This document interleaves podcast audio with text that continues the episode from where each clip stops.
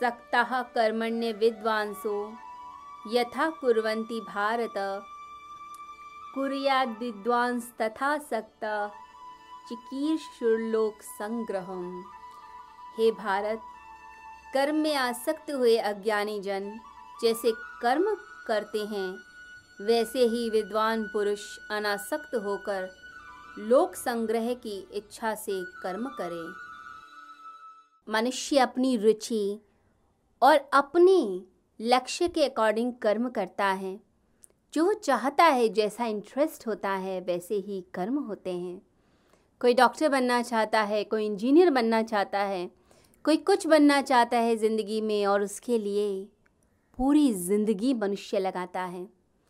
धन प्राप्ति चाहता है तो धन के लिए जीवन लगा देता है, बहुत मेहनत करता है। सुख दुख भी नहीं देखता परिश्रम करता है, कई बार तो पशु की भांति भी जीता है। अथक परिश्रम करेगा और साथ ही साथ डर बना रहता है कि चीज़ मिलेगी भी या नहीं मिलेगी, इतनी मेहनत के बाद सफलता मिलेगी या नहीं मिलेगी। जब हम चिंता करने लगते हैं, तब हम अपनी ऊर्जा को वेस्ट करते हैं। और जब हम भगवान पर छोड़ते हैं, कर्म तो पूरा करते हैं परंतु समर्पण करते हैं कि जो देगा, वो तेरी इच्छा। तो उस समय जो मन की शक्ति, चिंता और डर में निकलती है, वो शक्ति आपकी कंजर्व होगी। लोगों का डर, चिंता उनके लक्ष्य तक उन्हें पहुँचने नहीं देता। कई बार तो यह होता है कि डर के मारे आधा काम मनुष्य करता है और बाकी कर ही नहीं पाता। आगे फिर चिंता डर पकड़ लेते हैं। शुरुआत अच्छी होगी, परंतु अंत तक नहीं जा पाता।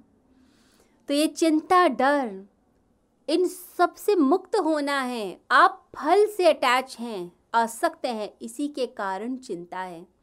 इसी के कारण डर बैठा हुआ है मन में, और अटैचमेंट जैसे ही टूटी तो डर आपका दूर हो जाता है। तो ज्ञानी और अज्ञानी दोनों के कर्म में क्या भेद है?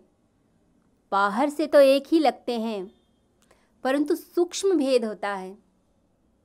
लक्ष्य दोनों ने पकड़ा है, परंतु जो अज्ञानी हैं, वो टेंशन में भी है कि चीज़ होगी कि नहीं होगी, वो चिंता, वो डर, वो ऊर्जा को नष्ट कर देगा। परंतु जो ज्ञानी होगा वो अपनी शरीर, मन और बुद्धि को एक करके कर्म करता है। डरता नहीं, चिंता नहीं करता, भय नहीं करता।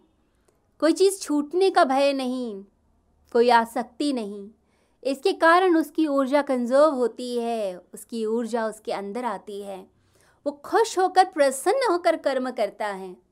क्योंकि कर्म करना आनंद है, उत्साह है। यदि कोई चीज़ नहीं भी मिली तो आपने एक्सपीरियंस तो लिया। फिर आप कीजिए मेहनत, फिर आगे बढ़िए। वो प्रभु सब देखता है। जब श्रद्धा से, अनंत श्रद्धा से आप कर्म करते हैं, अनन्य भाव के साथ तो वो ईश्वर चिंता करता है। हम जब चिंता करने लगते हैं तो परमात्मा नहीं करता, परंतु जब समर्पण हो जाता है, त्याग नहीं, समर्पण जब समर्पण हो जाता है प्रभु के चरणों में तो वो प्रभु चिंता करता है हमारे लिए। वह फिर फल देता है, वही फिर आगे मुक्ति देता है। तो आसक्त व्यक्ति जो है, जो अटैच्ड है, वह कर्म करता है, परंतु चिंता, भय, फल का लालच, ये सब छिद्र हैं जहाँ से ऊर्जाएँ निकल जाती हैं। परंतु अनासक्त लालच से कर्म नहीं करता। वो कर्म करता है क्योंकि कर्म उसे करना है, वो आनंद है और लोक कल्याण के लिए वह कर्म कर रहा है।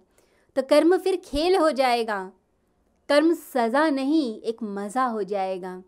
लोग सज़ा समझते हैं कि एक मजबूरी है, करना पड़ रहा है, रोजी रोटी कमानी है, जाना पड़ता है, ऑफ़िस काम करना पड़ता है।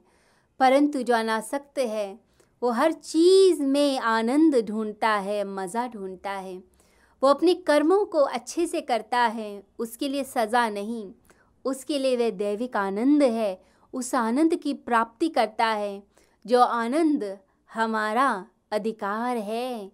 वो चारों दिशाओं में फैला हुआ, ब्रह्मांड में फैला आनंद, वो प्रभु का आनंद हमारे लिए ही है। परंतु उस आनंद को हम भोगते नहीं।